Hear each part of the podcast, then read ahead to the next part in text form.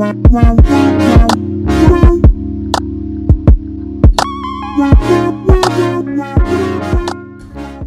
is going on, guys? And welcome back to the one and only Growing Together podcast. My name is Kaelin. I'm Kyrah. We're here to walk with you through life, faith, relationships, and money.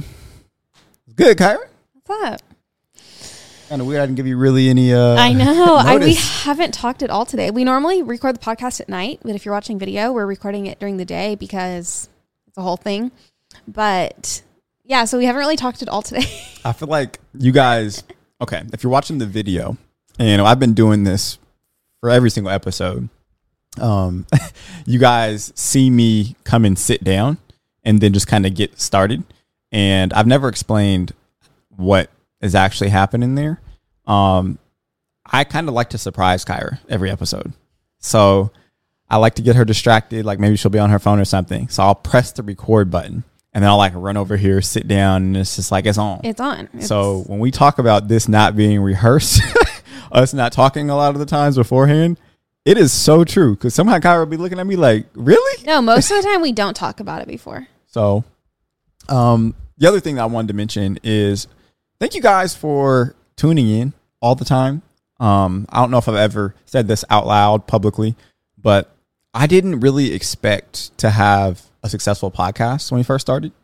Um, you guys don't know, or I, I mentioned it a couple times before, but the first time I tried podcasting was back in 2016, and I got three episodes in, which just so happens to be where most people start and stop.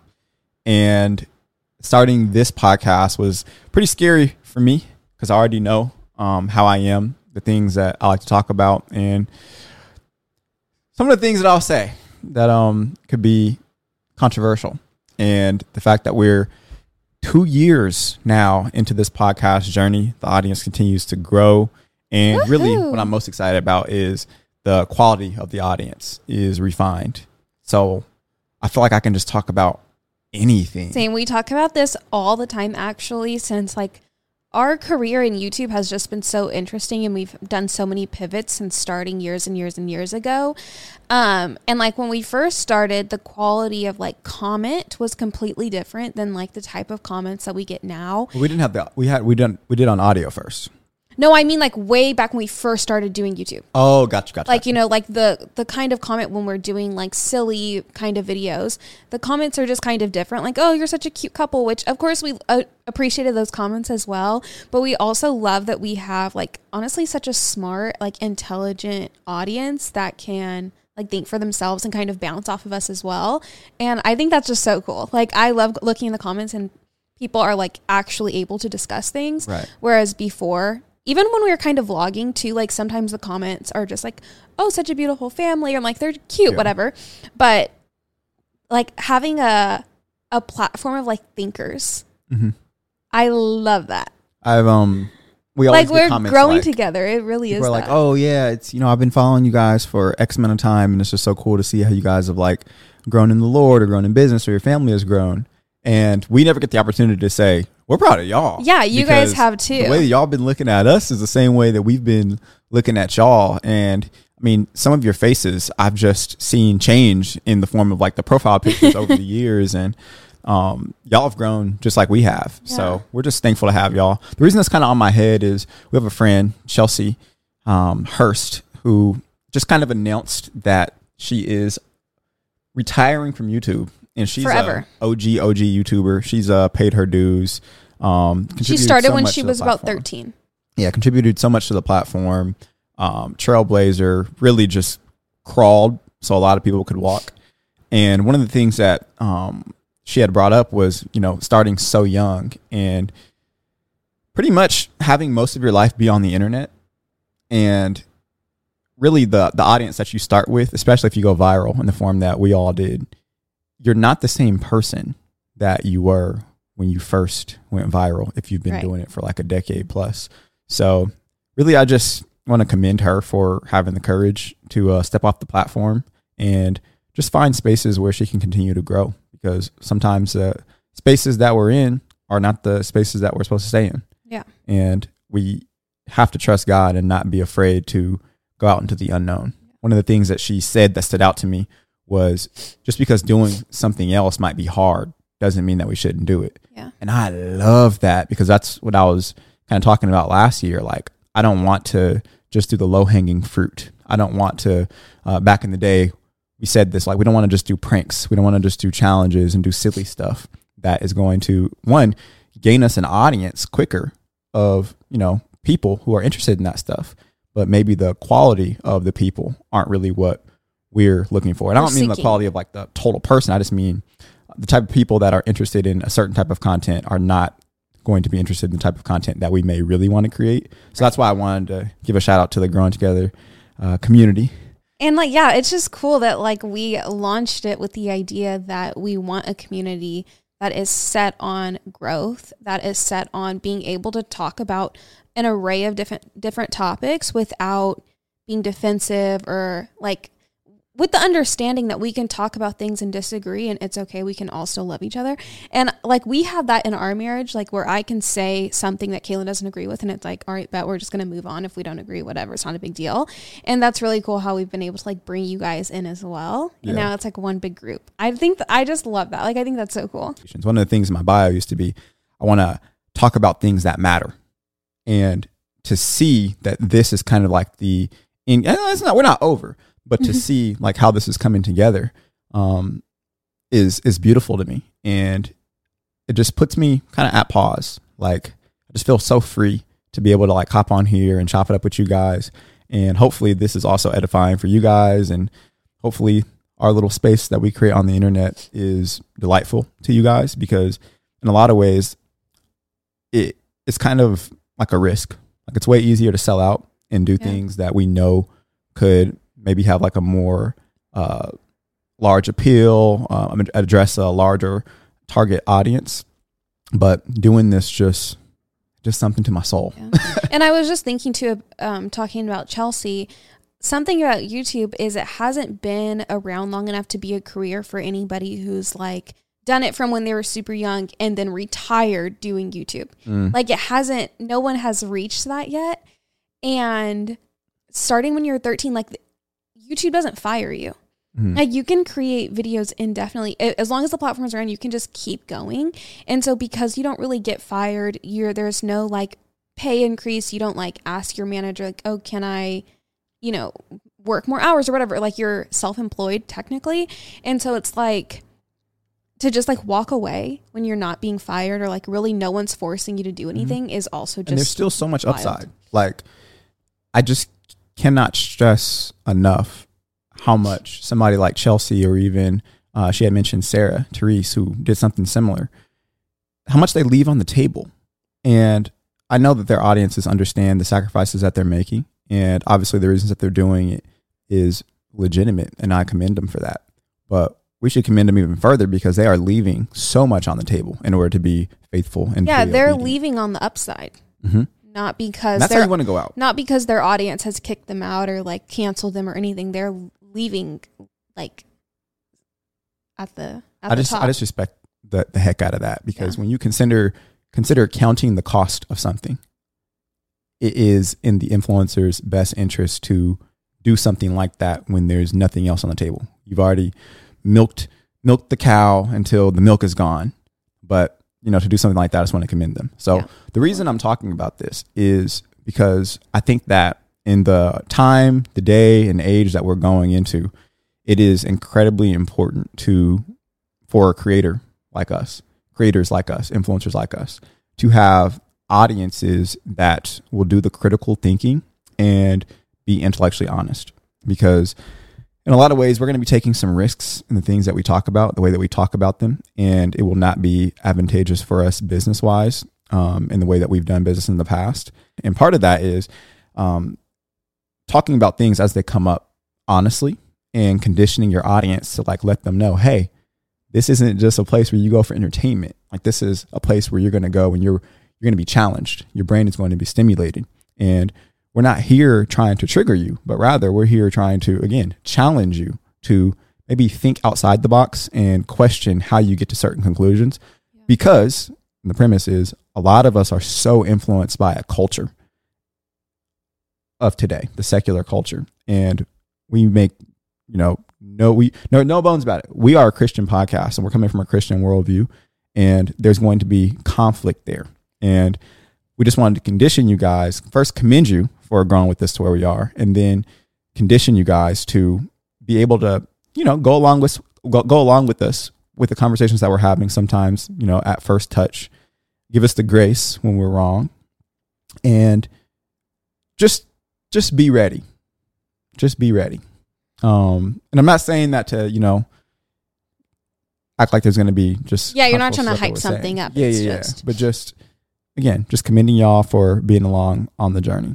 But There's something about turning 25 that like I don't know if anybody else feels this way, but I feel like I just like got jolted awake. I don't know, Mm. maybe it's like going back to school that I'm just like thinking more. And I'm like, wow, there's a lot on the line. There's a lot on the table. There's a lot at stake. Mhm.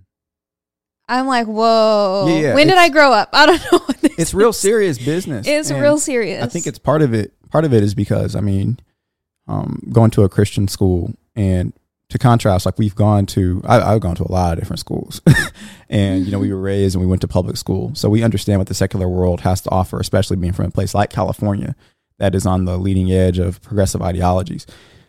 And now going to a Christian university that is teaching from a worldview that we actually agree with, it's it's just interesting because depending on where you start, it is going to dictate where you end up. So a lot of the institutions in America aren't Christian, so they're not teaching Christian worldview. And the worldview, if you're not really familiar with that term, it's really like, okay, who am I? Why am I here? What am I to do while I'm here? And it's from that understanding is how you dictate and live out your life. So from a Christian worldview, we say, um, how do we get here? God put us here. Who are we? We are who God tells us who we are. What are we supposed to do? We are to do what God tells us to do. So we're created in the image of God for God's glory. So we have an inherent um, worth that is God given to us, and we have inherent purpose because we do what God tells us to do. So pretty much the way that we live our life and the direction of our worship, the way we deal with depression, anxiety is all going to be within a Christian worldview and it is God focused. Okay. But in the absence of that, which secular universities, institutions, schools have to have because there's a separation between church and state, they are putting in a godless worldview that is now starting to have some crazy logical conclusions from it. And we live in this world and these things are starting to contradict the way that we believe. And it's really starting to infringe on the way that we live. So we have to be wise and discuss these things because they do affect us and they affect Yeah. our kids. So I guess that was uh, the way to tee up one of the things, the first things I want to talk about. And one of the things about having a podcast that's bi-weekly is we only get an opportunity to talk about news that's actually news. And what I mean by that is if it's not relevant for more than a week, it's not relevant at all to me. I don't have time to just be on my phone all day like I used to, just looking at news.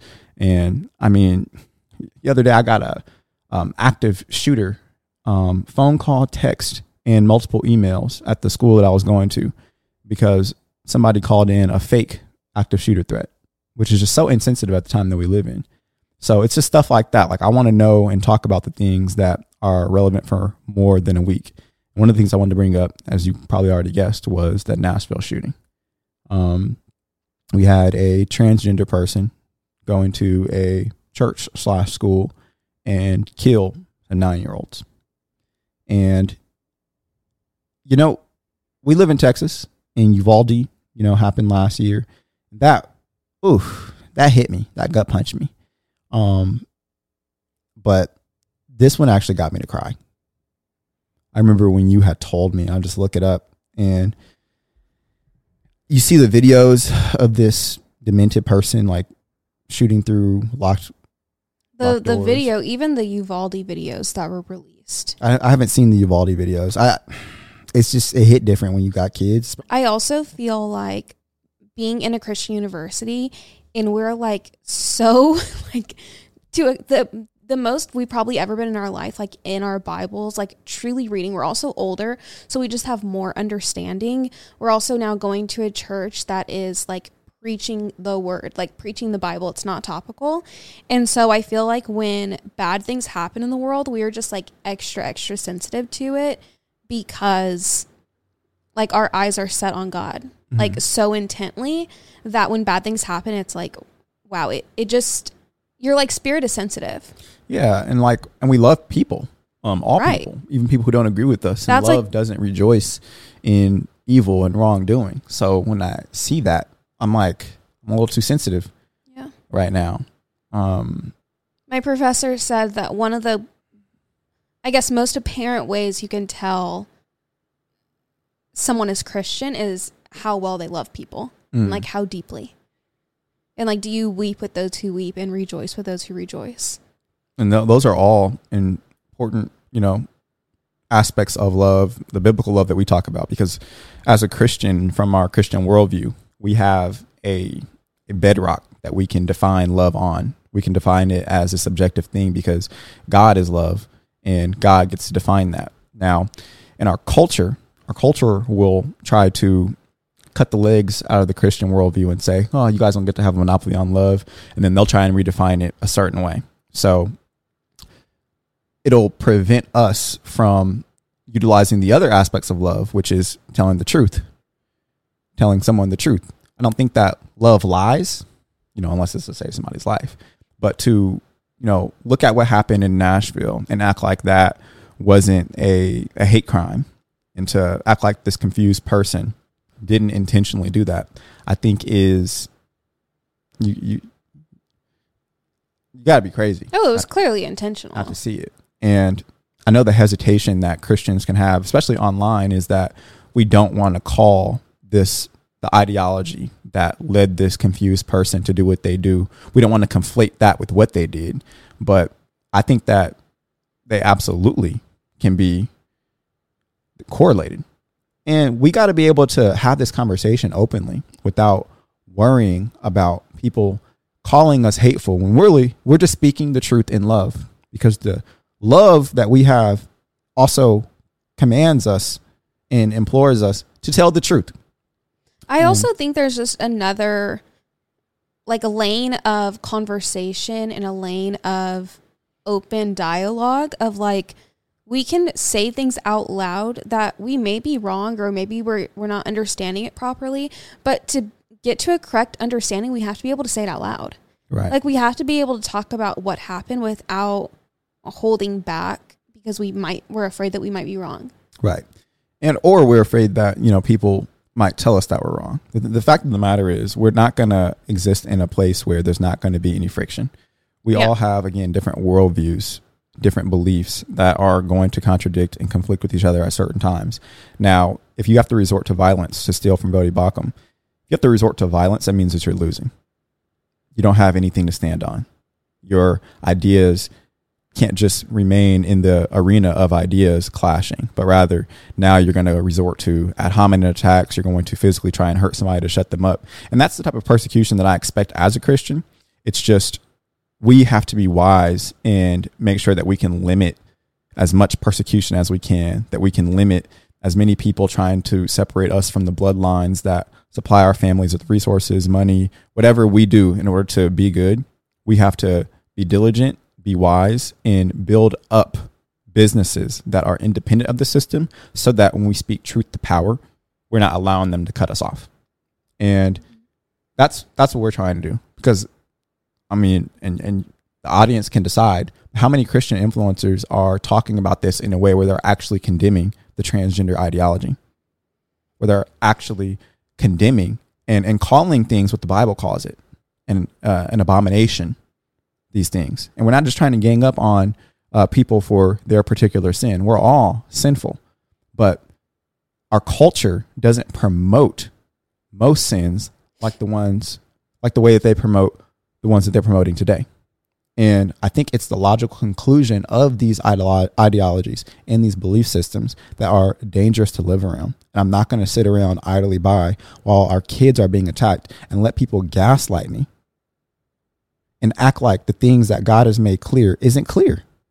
You've lost your mind. Like, I had such a righteous indignation, not because I'm a righteous or perfect person, because I see evil happening in the world and I see that evil in comparison to a holy and just God. And it breaks my heart because I know that God is just. So it's not even that I don't think that anything is going to happen to uh, to avenge for the evil. It's that I would rather it not be happening. Right. And in order to get to that point, we have to tell the truth to people.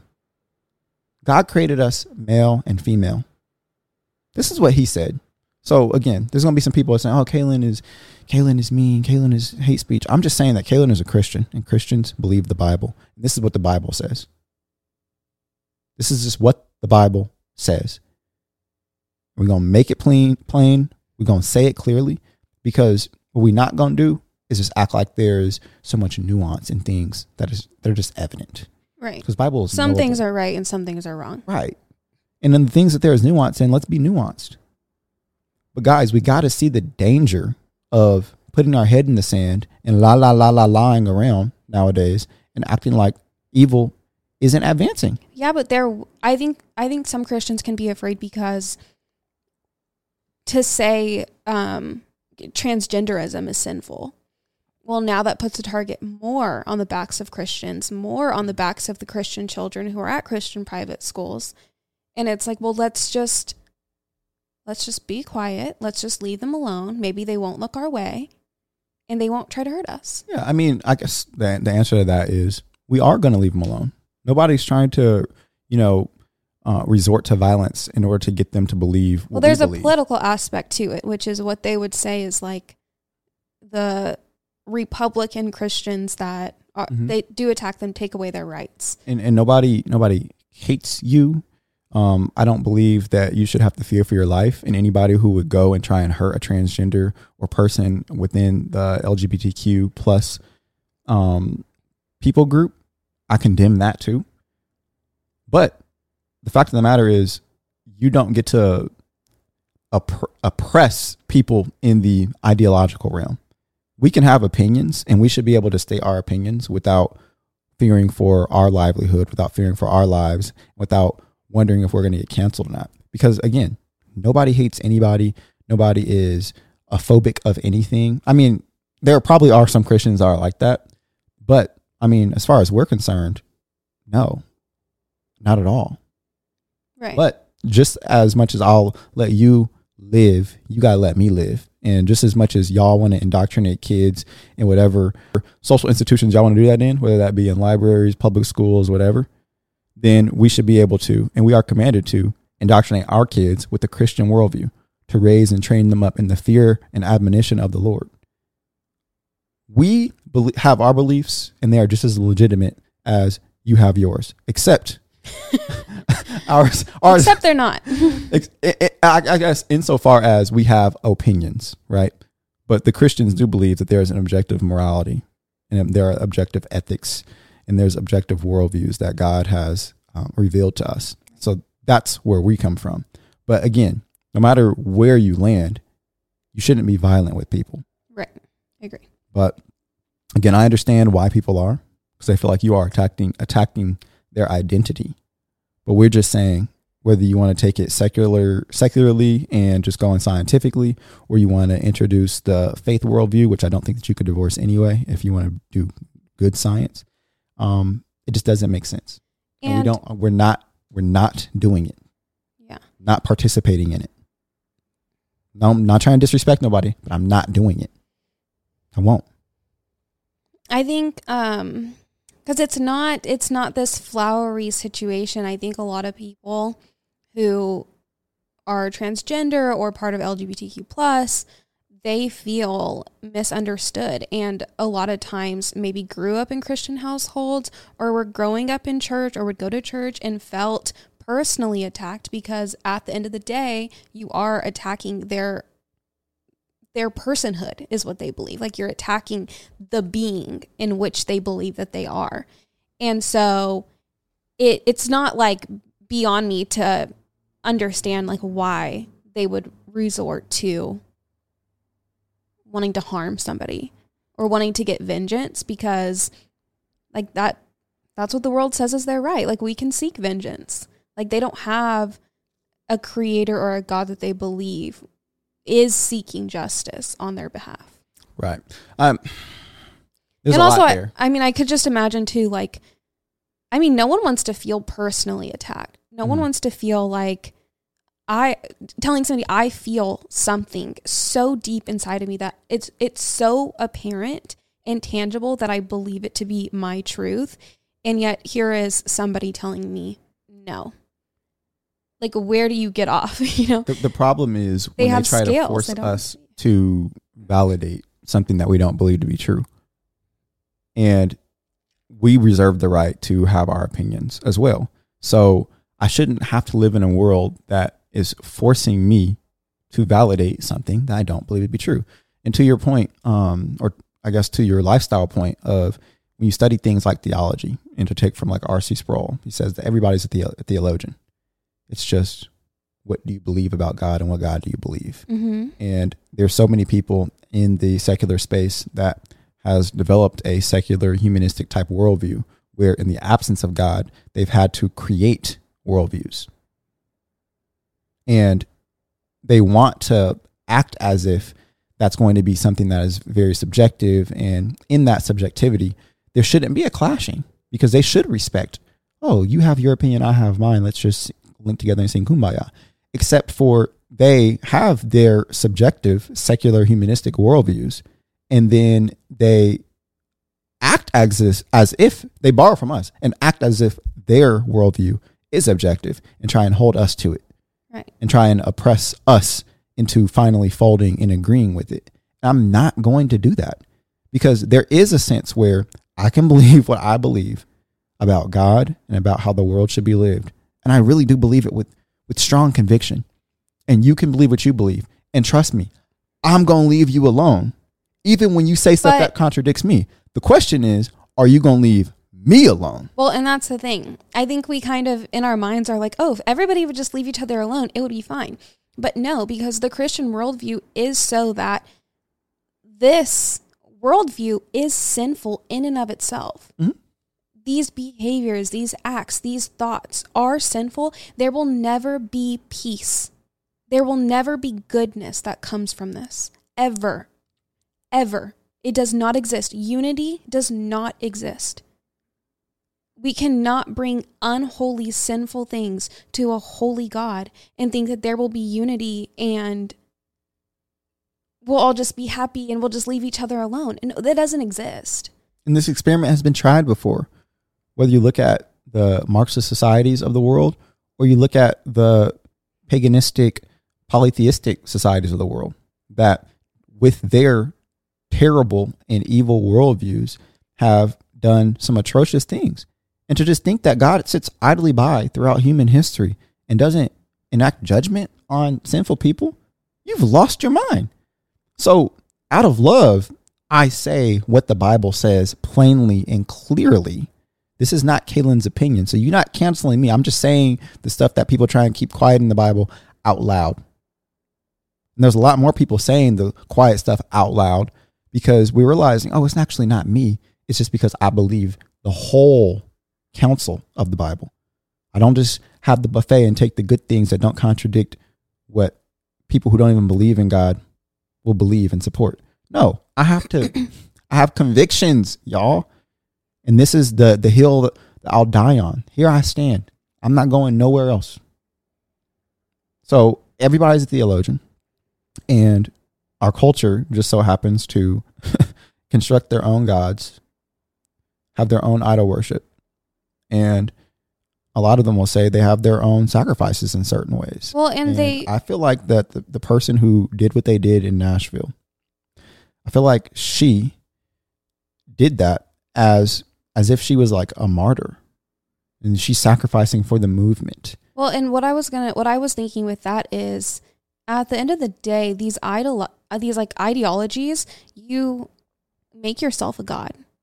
So of course she would feel so entitled to do what she did because she worships herself. Mm. Whatever she feels, whatever she wants is right and that is just and it is okay for her to kill other people because she is her own god.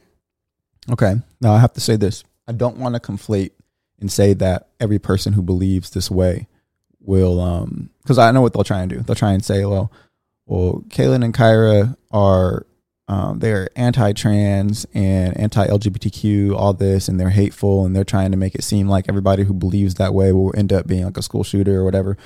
Not saying that at all. No, I think there's extremes on both sides. right.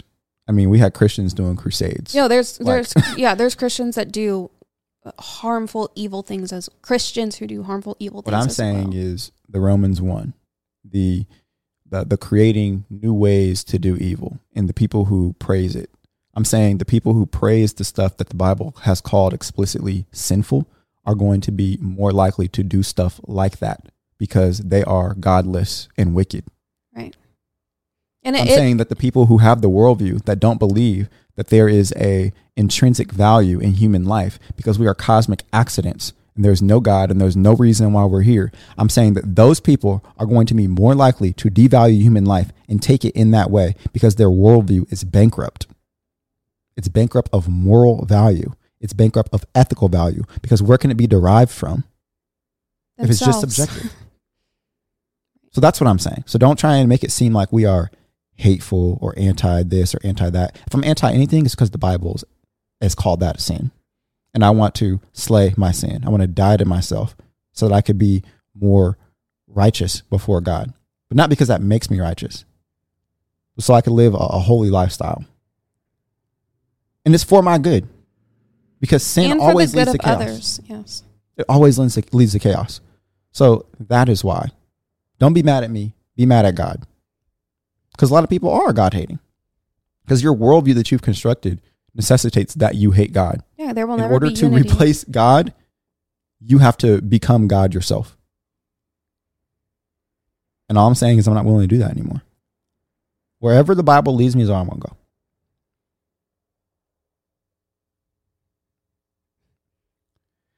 Which leads to the next thing that we have to talk about. So this uh past Easter, this past Resurrection Sunday, I was minding my business. I ain't been on real. I ain't really been on social media like that. I'll pop on and look at Kyrah's stories or whatever.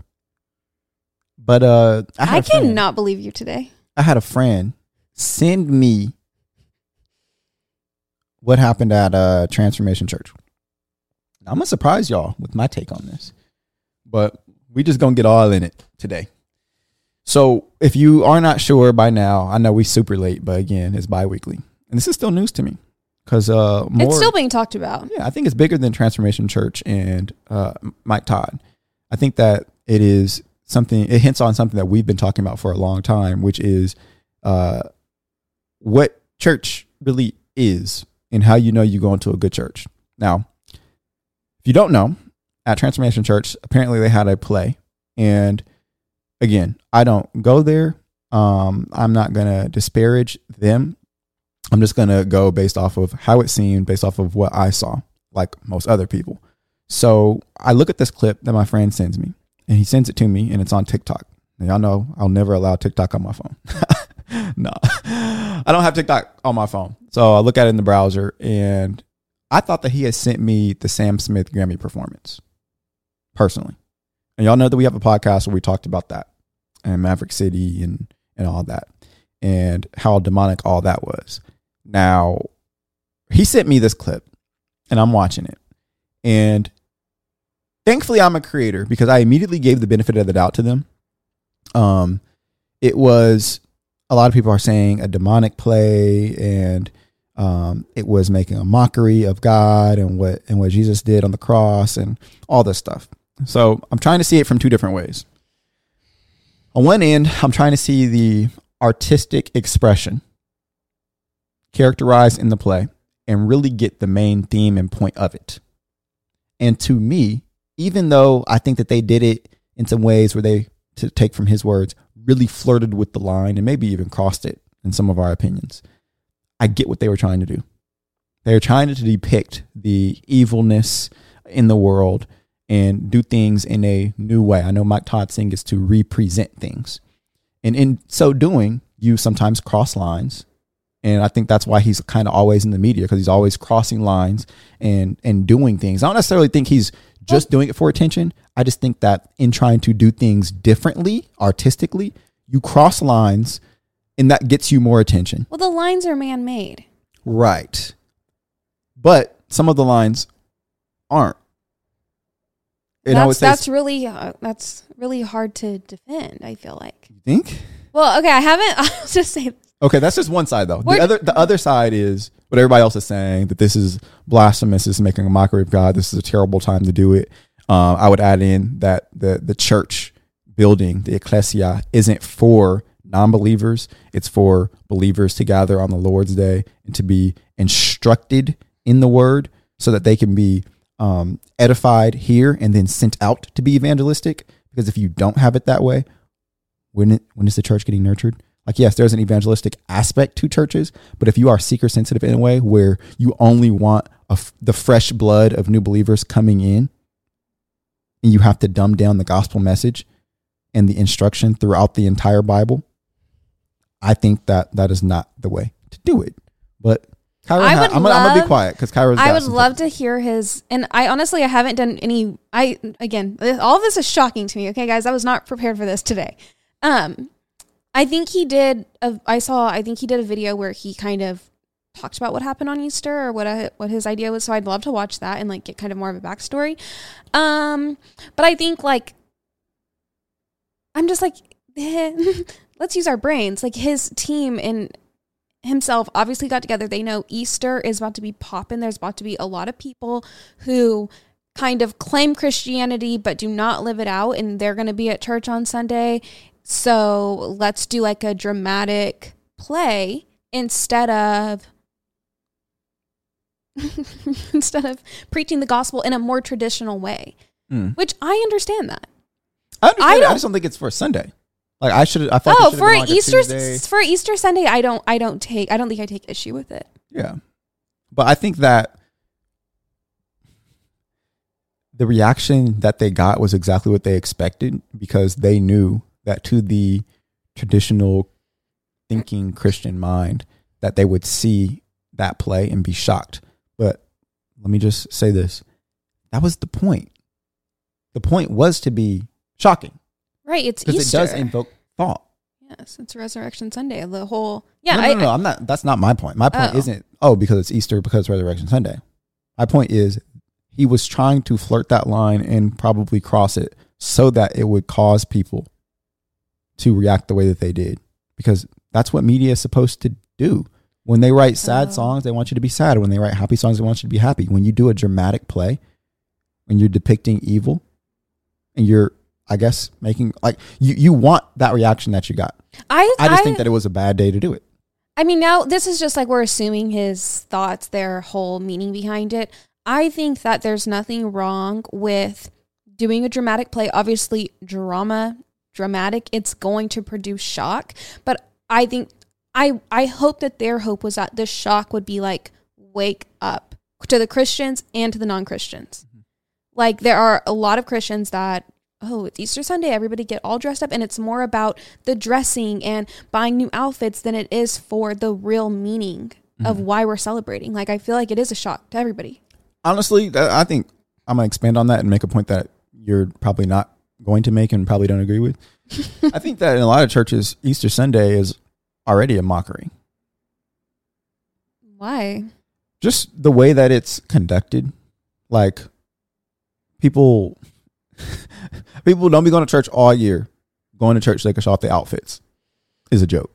Oh, yeah, I think that's a joke. Like, I was literally like on Sunday, I was like, I am literally, I feel like I put in, I didn't put any effort. I didn't buy new clothes. Nobody got new outfits. Nothing. We were sitting in the overflow room. Like, we weren't, we weren't even in the actual sanctuary. I was like, this is so, it's so fake. It just is. Like, what do you mean? It's just so fake. Like people who don't go to church all year and then go on Easter Sunday and then aren't going to go at all again. And it's like, do you believe that Jesus died and got up out that grave for you? Mm. And I'm sorry if you believe that, you will be worshiping God daily. Daily. like at our church, the the mission is every week we get that gospel message. We get that resurrection Sunday message. Every week. In every song and the whole service Because it's a big is Deal. conducted in a way to display that gospel every Sunday. it is it is it is the, that message is the biggest deal of our lives. hmm And but it's not our our church. Our church on Easter specifically, I think, presented the gospel message in a way that was more seeker sensitive. But we had talked about that the week before and the week after. Okay, but throughout the rest of the year in the church calendar, the gospel message that is being preached from the pulpit, that is happening as a result of faithfully expositing the word and not trying to say cool stuff. You end up at the gospel because the whole Bible is about Jesus. Right. So you inevitably have to talk about what he has done. But this gospel message is preached in such a way that it is also edifying to people who are believers who need to be reminded of the magnitude of what has happened. So, no, I don't just look at one Sunday and put it above the other ones where I still need to believe and hear that gospel. I want to hear it every Sunday. Yeah. Every message is a failure of a message if it is not including that gospel message. Period. I agree. Because it's like, what are we opting for? What are we trying to optimize for? But we like you just want said, people to retweet us and and and and and share our clips because we said something cool, or do we really want people to get saved? our sun our church's like Sunday message. I'm not expecting pastors and elders and teachers and church leaders to just act like Easter Sunday isn't going to be a huge thing for new fam or for new families to come to your church and hear the gospel message for the first time. Like I to- I'm not asking anybody to just like act like this isn't happening. Like no, we know that there's going to be a lot of new families. It's a big like holiday like celebrated holiday for a lot of these families. Everyone's going to be all dressed up. It's like a whole thing. So yeah, I understand if that message is more seeker sensitive and it needs to be um displayed in a way or shared in a way that's easily understandable for the people who are hearing it for the first time. Okay. We also have Not to watered add in- down, but we have to also have to add in how are these people getting there? And what I'm really kind of hinting at is if you are inviting your family who doesn't usually go to church to church, I think that is a great thing. And I want you to continue doing that. Even do it more. Okay. But if you are doing that so that this could be the first time they hear the gospel message, I think that you are failing in your discipleship of that person or of that family. Why? because people listen to those who they know, love, and trust. And if they know, love, and trust you enough to go to church with you because you invited them and they normally wouldn't have, then you really have to ask yourself are you setting up opportunities to communicate the beliefs that you have? Are you instructing yourself in the word enough to have an answer for the objections that they might have? Are you living your life in such a way that is uh, aspirational to them? where when they're going through something, they remember, hmm, whenever this person goes through something good or bad, they always have joy. They always have hope. Because if we're not doing that, and the only time that we do our, uh, or our only time we try to f- fulfill the command to go out and make disciples is by dragging people into the church so that our pastor can evangelize to them Mhm. and share the gospel to them. But they don't know your pastor, they know you. Right. So this is why I'm saying that the church should be a place that most of the time is instructing and equipping believers so that we can be sent out to be evangelical, to evangelize to non-believers. But a lot of people go to churches that are so focused on just getting new people in the doors that there's probably tons of unsaved people in the pews Oh, for facts. Facts. we're just going for entertainment. And that's the biggest critique I would say with Mike Todd is not that it can't be effective, not that it, it can't be used to bring people to the gospel, but when we start thinking that we have better methods than just the Bible spoken plainly, I don't know. I don't know Mike's Todd's messages. I've never listened to one of his messages, so me either. And this is why I don't. I don't. I don't. I him. don't consider clips. I don't. If it's just a clip, I'm not going to watch it, and I'm not going to draw a conclusion from just a clip because I think that's unfair. All right, and that's why I'm not So I don't know. If he, I don't know if he shares the gospel, but personally. But, the clips that I've seen, some of them are pretty damning. but again, he's just a man. I don't put pastors on such a pedestal that they won't say nothing wrong. My dad been pastoring for thirty years. He'll be the first person to tell you "Oh, You yeah, lived with some, him, Some wrong stuff in that pulpit before. Like Yeah. I said some wrong stuff in this podcast. like so, no, I'm not gonna just dunk on them like that. But again, Well, the they are held congregation to a higher standard. we should be reading our Bibles. We should be able to divide it ourselves so that when people do say things that might not be true or a little, you know, that might just be their opinion or their take, their theology, their doctrine, we can divide it for ourselves. I think that's just the most that's just that's just the greener message here. So y'all let us know because y'all know way more about these people than we do. Um, I feel like y'all gonna rock with Mike Todd.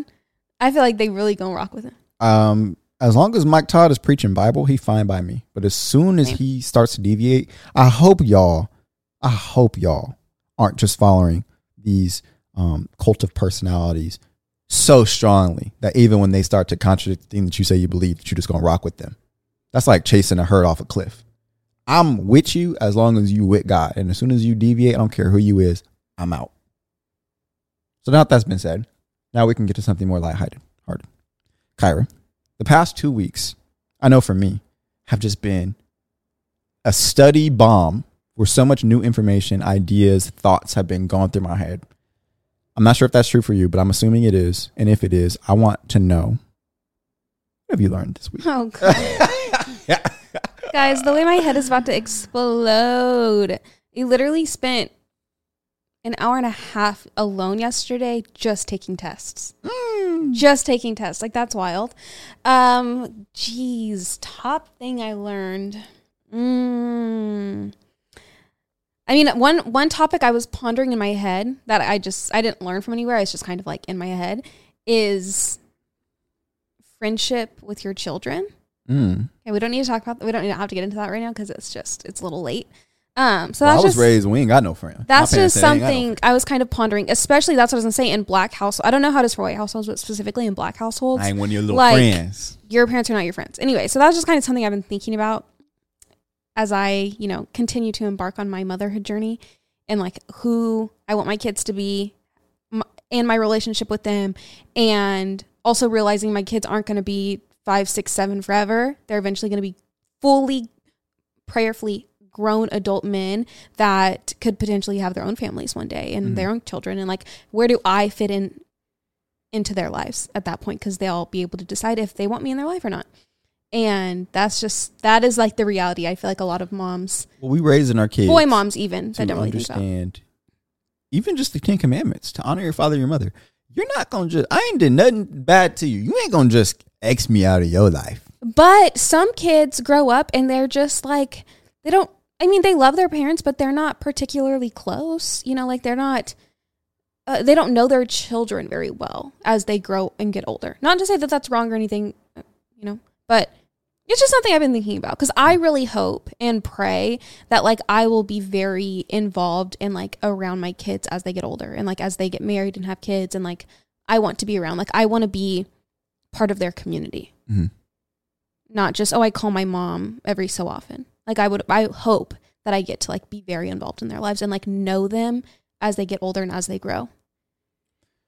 Yeah, I, I think I I approach it with more certainty that I am your parent. I am the one who raised you. I am the one who who taught you and instructed you.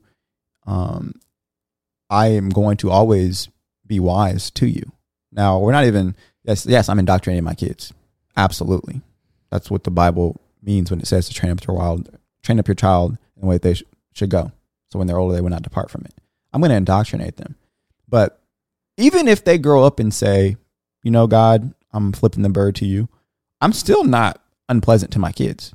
No, Like, being no, a. Christian parent is being nice and gracious to your kids to where whether you grow up and believe how I believe or not, you're still going to thank God that you had Christian parents. So I just don't see any way that my kids would grow up and not want me in their life. One, because I'm going to be giving them biblical wisdom, which is the right way to live your life because God has ordained it and said that it is so. So they're going to be looking at the actions that we suggest for them to do in the way that we live our life, um, in the fear of the Lord, and see the the success that comes from that. Not to be confused with the prosperity gospel, but the blessings that can come from obeying God and The doing what fruit He of the spirit. So seeing that wisdom tangibly and the history of that, I just don't know why they wouldn't want parents like that in their life. And in fact, the way that they that they will be raised, I feel like they'll want to be a part of our life rather than us hoping that to be a part of theirs. You know, um, when some oh, I hope that's true. You know how like some kids when they like start hitting that puberty age and there's just like so much tension between like child parent because child is like already like raging with hormones, kind of just like agitated, irritable all the time. Which I wonder if like is that true for everybody? I don't know. um, and so then ju- there's just like these years of tension up until they move out, and or they don't move out, and then there's just kind of like it just you kind of spoil that relationship. And maybe because I don't have relationships with my parents, I'm just kind of like I don't like I wonder what that looks like. Like I wonder, you know, how do I get there? Like how do I get to have mm-hmm. the thing that I don't have? Yeah, we only really have our adult experiences and whether or not we had tension with our parents. But I think the one of the best ways to kind of prevent or mitigate that is to give your kids a correct understanding of the state that they're in. We live again in a culture that doesn't necessarily want a parent, they just want to be friends. So the kid is raised with not really having the authority figure in their life that is telling them what they should do and shouldn't do. They're kind of just unschooled. Parent is not a, they don't want to be helicopter. They just want the kid to figure out things on their own, which I I, understand. But on the flip side of that, if you raise a kid that is not aware of their sin, that is not aware of the fact that without God, they deserve to go to hell, then when they're a teen and they're rebelling against the rules that you've given them, they don't know that more than just rebelling against the rules that you've given them, they're rebelling against God. And they should listen to you because God said so. And if you are honoring God and not just creating like arbitrary rules to just be controlling and be sinful in that way, then they should listen and obey you because God tells them to. Mm-hmm. But if they're aware of their sin and they're aware of God, then they will do that. One, because they're going to honor honor you, and they see that they trust God, they trust the, the word, and they see that you're leading in a biblical way. So they're going to do that anyway because they have that faith. But also they're going to do it because they're going to honor God. But again, in a secular sense, where there is no worldview to teach and indoctrinate your kids with that is going to lead them away from wrong things and towards right things, they don't, there's no real, there's nothing really wrong with disobeying your parents and talking back to them and hitting them and doing whatever you want to do. Because the way that they've been raised has told them that they should do whatever they feel inclined to do, as long as it doesn't hurt anybody else. That is I think well, I think when people think like, oh, being friends with your kids, they think, yeah, just letting them do whatever they want and talk to you however they want and just whatever. But I mean, like, I, d- I definitely think discipline is a good thing because children need boundaries. Like, I don't know if I'm sure you guys notice when you put strict boundaries for your kids, they actually are happier. Like, at least that's my lived experience is like when I tell my kids, you are not allowed to do this thing because then this will happen and I want you to be safe. Like, they're actually I, I think happier Mhm. within the like happy boundaries that I've given them. But I also like I don't think it, it's just one side where you just like are disciplined and like super mean to your kids or whatever, and you don't have any relation relational aspect. Yeah, I think two things with that to add on to that. You're No, I'm not disagreeing with you. I just want to add on because I think one, and I'm going to speak, I'm going to paint with the broad brush because we're getting towards the end. But in the black community, the phrase "I ain't one of your little friends" is is terrible because I do think that it's again anti-biblical. The theme of this episode is to look at the specific things that we have going on in our life and see if there's any biblical example or precedent for it. How can God Almighty be a friend of sinners? Jesus be a friend of sinners, but you so prideful you can you you can't at all have a friendship with your kids. right. You gotta we gotta really unpack that. I was like, that's like why why ain't you one of my little friends? Oh, because you don't want to talk to me nicely. You don't even know what I'm interested. And then in. as as black parents, we get looked at crazy if we're like, no, my kids are my friend. They're like, well, then you must be a pushover. That's the white in you. Mm. That's why you was raised by a white mama. Like I could just tell. And it's like, what? Like, can we just like talk about the things that we believe just because our parents said, or just because that's how we were raised? Like, no, let's like actually think about that because y- y'all sound crazy. Like, I absolutely can discipline my kids and train them up in a way where they respect God and respect me. But I can also have this very loving, very amazing, great relationship with my kids where we are friends and we hang out together and we laugh together and we have great com- like that is that is what I experience and I think that is that is genuinely the fruit of a biblical worldview when you raise your children. Because I'm sorry, if all you're doing is there's like a study I think that says like 90 something percent of the phrases that kids hear all day are like corrective phrases. So like basically you're not doing that right, you're not good at that, do it this way instead. You're not you need to do better. It's it's they're kind of like these damning phrases. And it's like children need the uplifting part too. They need the friendship, they need the community and their parents. Yeah. I forgot my second point. So there there ain't no second point after that. That's why that's why I don't stop talking though. I no when I when I talked when I said like you're I said that and then you were like oh I'm not disagreeing with you. I was gonna say you're very long winded lately. You start reading Well, your and you retain information so well. the thing is though, lately, the beginning of your sentences have been interrupting the middle of mine. Because you talk so long. That's because I, you literally talk in paragraphs. I have long points. well They're like important. let's And I also. I have something to say too. You're long winded. I actually want you to be more long winded. No, I'm not long winded. yes, you are. No, I'm not. When you have, s- Last night I went in there and I was like, "Oh, what do you think about this?" Da, da, da. And then you completely hijacked. I came to you. No, no, no, no, I didn't hijack that. That's a bad example. You hijacked and you went on this whole long thing, and I was just sitting there like, "How I'm how I'm not talking? don't don't How come, he how I'm in this now?" don't come to me just trying to tell me something. No, we gonna have a conversation. You gonna hear me. Look, I think that I think that brevity is important. It's an important aspect of learning, and the tendency that I'm having lately. I don't know if you feel this way. Is we consume so much information that we low key should go weekly again, except for the fact that we're not gonna do that. But there's so much to be said in such a short period of time, and the points that I'm making I'm not going for the low hanging fruit. Like I don't think like that anymore. I'm trying to find connections between things. And sometimes you can't do that succinctly.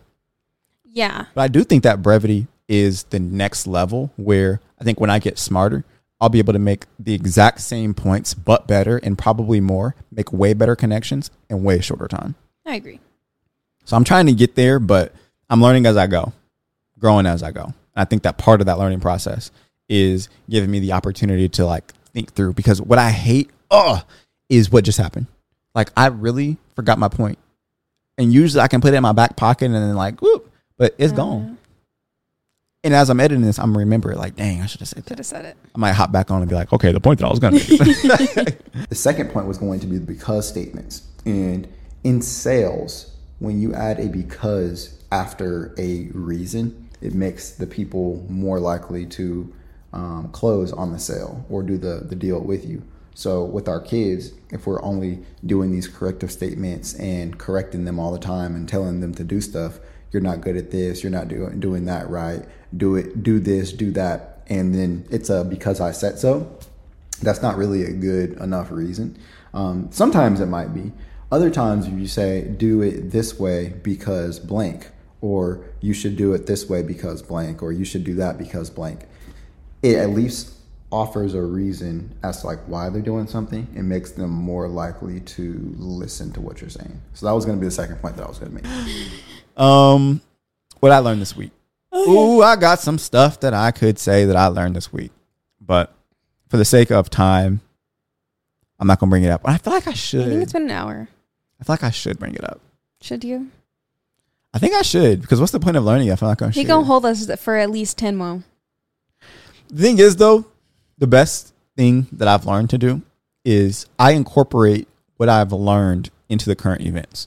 So, although. I didn't teach about um, Francis, Francis Schaeffer, Escape of Reason, or um, the Bible stories that I've been reading, or the other books that I've been reading, and the connections that I've made, the world, the way that it's shaped, the way that I see the world, has come out in the commentary that I gave on it. Right. So hopefully that's edifying for you guys. But if you guys would appreciate hearing more like review type, and I don't want to say teaching, but like let's say review type stuff, Just on we're learning, discussions on what we, yeah. then I think we could do that. Except the podcast would just be so long. Maybe we could just like bink, bink, bink a few points. I wanted you to bink, bink, bink a few points. You start talking about friends. Oh, because that's just something I've say been. that you didn't want to. I've just been pondering. Another thing I um like guys, there's too much. My brain is like no, but we can talk about a little bit what we talked about a couple weeks ago when I was saying that uh, when we talked about um like is God punishing you and I was saying that sometimes in when I have like hard decisions that I have to make that like sure other people could just like tell me what to do but that's not really what I'm like looking for um I can feel like if I make the wrong decision that God is going to punish me or like God is going to take something away from me or like do make something really bad happen in my life and I will like have to pay for that bad decision. Um and my professor actually was talking like surprisingly enough about that topic of like how we make decisions and like is God expecting us to make a specific decision? Like is he expecting us to marry a specific person or go to a specific university or have a specific number of kids? And if we don't do those things like God is basically just like waiting for us so that he can scold us and like get us in trouble. Um and a good point he made about decision making is that one, we have the freedom to make decisions, but also um, a lot of people, when they are making decisions, will like basically want just like a direct download from God and just like, God, just tell me what to do. But when that happens, we honestly remove a lot of the growth. And like he he specifically used the word growth, and I was like, ding ding ding, growing together. Like that is literally what our life is all about, and that's so true we miss out on the sanctification when we just want God to download these things into our brain. We miss out on the relationship. We we miss out on leaning on him. We miss out on our relationship growing deeper with him. And he kind of like compared it to in marriages. Like he was saying, there I can count on maybe one hand how many times in my marriage I've been like I understand what you're saying, but I'm going to make this decision and you just have to get over it. Like in, Christian marriages, that's not something that your husband should be saying basically ever. Like you, we should be able to make decisions together and partner together and get on the same page and make decisions together. Like that's how it should be. And he's like, that's kind of how it is with God. Like we can partner with him and say, we also have brains. Thank, thank, thank God we have brains, we have logic. And so we can say, this is why this makes sense. This is why this doesn't make sense. And when you're reading your Bible, you have a full biblical worldview. You actually know scripture. So that helps you in making these decisions of like, actually, no, I can't do this because this would harm my marriage. And God, God says in the Bible that marriage is of the utmost importance. You know, I can't do this thing because I have ch- young children. And God says that I need to be here. I need to be present to raise my children and my my children need a healthy marriage so if anything goes against that it is not biblical and most likely it's not what god wants me to do. And so i'm just like there we have such a wide array of things that we can grab onto when we're making decisions and like that is fruitful. That's like what god wants us to do. We have the freedom to make whatever decision but we also have these amazing tools that god has given us so that we can make these decisions in freedom and in peace without being afraid that we're making the wrong decision because God ultimately he wants us. He wants relationship with us and he wants us to partner with him and he wants us to know his word. And that just made me feel a million times better because I'm like what I know to be true is true, but also if if I would have just gotten a download from God of like, don't do this, do this instead, um, when I went to this retreat, I would have missed out on even the fruit of the relationships of like the community around me, the community of women around me pouring into me And like he was also saying, sometimes we go through trials and like hard things just to bestow that knowledge on other people. Mm-hmm. Like our wisdom and our love for other people is so selfless, in that sometimes we go through things just for the sake of other people, just for the sake of being able to teach other people.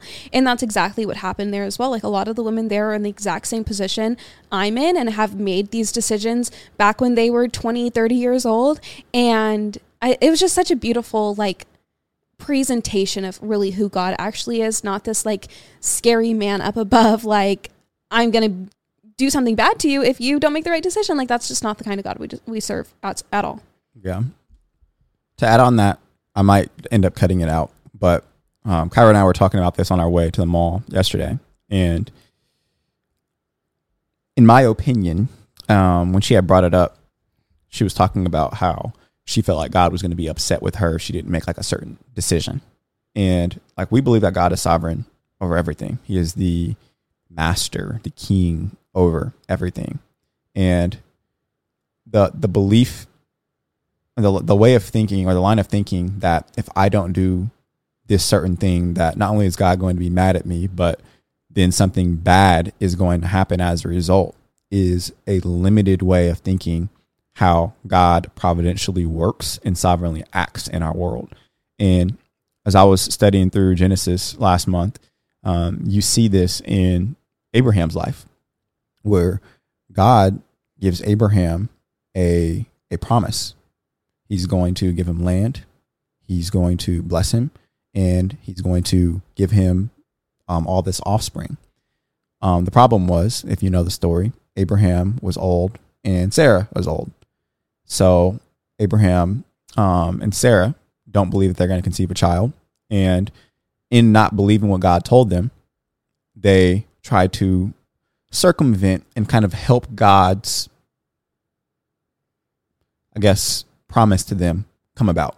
So they go with Hagar. And Abraham conceives with Hagar. They have Ishmael.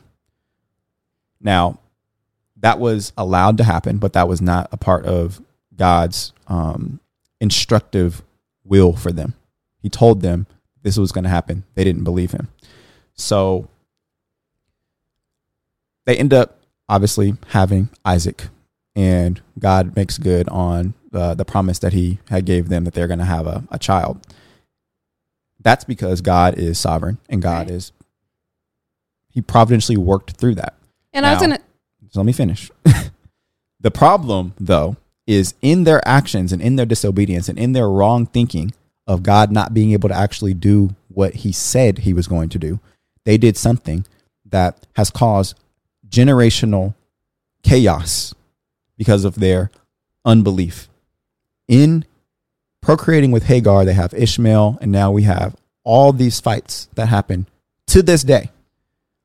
So it's not some benign thing not believing God or believing that God is not capable of doing something for you or believing that God is going to punish you for not doing something because it is rooted in the belief that God can't do something unless you do something. No, God is sovereign. He is all powerful. He can do things with or without you, and he can make the things that you do that are bad actually work out for good. So, it would behoove us to listen to God the first time and the way that we can do that nowadays as Christians, I'm going to steal Kyrah's point, isn't by seeking out specific direction and downloads from so called prophets, but rather Or looking at the prophecy that is revealed in the Bible. Because God has instructed us and told us the way that we should live. And if we live by that, then we are partnering with Him. And He is going to providentially work through us and fulfill His sovereign will. But when we don't live by how He has commanded us, bad things will guaranteed happen because we are in the chaos of sin and we're not within His will. And He's still going to work that out for our and His ultimate good. It's just that we can cause all these generational curses Yeah. like Sarah and Abraham. well, and there will always be consequence for sin. Exactly. There always will be. My I think there's different tiers of decision making too. Like in my case, I think either decision could have been good or like um the university, like what university should I go to? You know, both can be both universities can be fine. There there's no like moral issue with it, no nothing like that. And so you can make either decision, but don't feel pressured that like you need this download to from God to like choose one or the other, like where you should work or who you should marry. Like you can make a pros cons list of whatever man you're dating, and even if you're you know, over seeking a sign from God, it's okay to use logic to say, I shouldn't marry this man because he doesn't love God, or I see these red flags in them.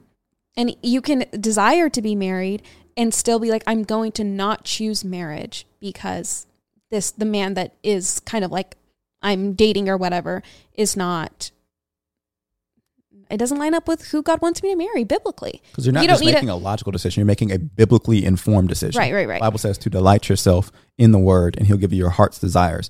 Not because your heart's desires are just going to be whatever you want selfishly, but rather you've permeated yourself in the word and you desire what the Lord wants. So when you're making these decisions and you do your pros and cons, the things that might have been cons are probably pros and things that might have been pros are probably cons Right. because of how they align with what the Bible says. My professor said um, we should internalize the values of God and make decisions through that versus just waiting for signs or waiting for downloads or waiting for some prophet to tell us. We should, we can, we can, we all, we all have the ability. This is not like some special thing that Ky- just Kyrah has. Like I only got to this place through reading my Bible, which we all can do. Hmm. That's good. You should make the joke that you made last night or that your What? professor made last night. No, Oh man. All right. We've said a, a mouthful. I don't even know how much all this is going to end up in a podcast. but anything else that you want to bring up? No, I think Long I'm, I'm weeks. good. I'm good. All right, guys. Thanks for hanging out with us. As you always say, Let's, keep, growing, together.